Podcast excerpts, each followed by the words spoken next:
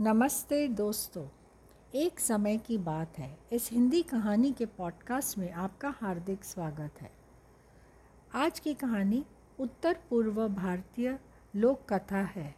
इस कहानी का नाम है ग्रहण का रहस्य सीक्रेट ऑफ़ एक्लिप्स तो चलिए शुरू करते हैं। बहुत पहले की बात है। खासी जन समूह में कानन नाम की एक खूबसूरत लड़की थी। एक बार एक बाघ ने कानन को पकड़ लिया और खींचता हुआ उसे गुफा में ले गया। जब भूखे बाघ ने कानन को देखा तो उसने महसूस किया कि यह लड़की उसकी भूख को संतुष्ट नहीं कर पाएगी क्योंकि बहुत छोटी है। इसलिए उसने सोचा कि इसके बड़े होने का समय देखता हूँ, राह देखता हूँ और फिर इसे खाऊँगा। अब बाघ उसे बहुत कुछ खिलाता पिलाता, जिससे कि जल्दी जल्दी लड़की मोटी हो जाए, कानन मोटी तगड़ी हो जाए और इसका पेट भरने लायक हो जाए। लेकिन दूसरी ओर, कानन जो कि स्थिति से अनजान थी धीरे धीरे गुफा में अपना घर जैसा महसूस करने लगी। गुफा में एक चूहा भी रहता था। कानन और चूहा दोनों दोस्त बन गए। एक दिन चूहे ने बाप को कहते हुए सुना कि अब कानन थोड़ी अच्छी हो गई है सेहत में तो उसे खा जाएगा। चूहा तुरंत कानन के पास पहुँच गया और कानन को सारी बात बता दी। चिंतित कानन ने चूहे से मदद करने के लिए कहा। चूहा उसे गुफा से बाहर जाने का और एक जादूगर मेंढक से मिलाने का सुझाव देता है। मेंढक कानन को मदद करके गुफा से बाहर ले जाता है और कानन को अब उस जादुई मेंढक से बता, मिलवाता है। पर बदले में कानन को अपना जादुई जो मेंढक था, कहता है कि बदले में कानन, मैं तुझे बचा तो दूँगा बाघ से, लेकिन तुझे मेरी सेवा करनी पड़ेगी। मेरे गुफा में सेवक बन के रहना पड़ेगा। कानन मान गई।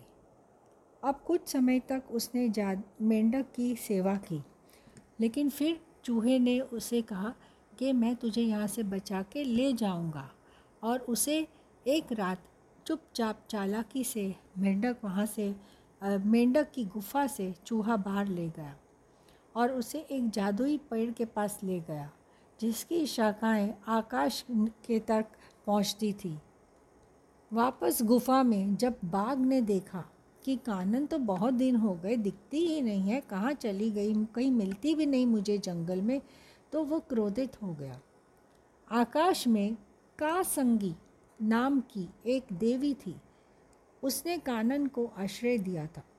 दूसरी ओर कासंगी को मेंढक की जादुई खाल के बारे में भी पता था और उसने उसे जला दिया ताकि मेंढक और किसी को परेशान ना कर सके। जादूगर मेंढक का संगी से लड़ने के लिए आकाश में आया। दोनों में भयंकर युद्ध हुआ। जादूगर मेंढक और कासंगी के बीच में घमासन युद्ध हुआ और अंत में सब धरतीवासियों ने इतनी ज़ोर से नगाड़े और ढोल बजाए कि मेंढक डर कर भाग गया और कासंगी देवी की जीत हुई। इसलिए आज भी उस प्रजाति के लोगों को ये नियम पालते हैं कि सूर्य ग्रहण हो तो वे ढोल और नगाड़े ज़ोर ज़ोर से बजाते हैं और ये बजाकर सूर्य की वे अपनी तरफ़ से मदद करते हैं। जिस तरह से उन्होंने कानन को बचाया था, कासंगी के आश्रय में जो आई थी और जिसके लिए कासंगी ने जादुई मेंढक से लड़ाई की थी उससे बचाया था, ढोल ढोल नगारे बजा बजा कर।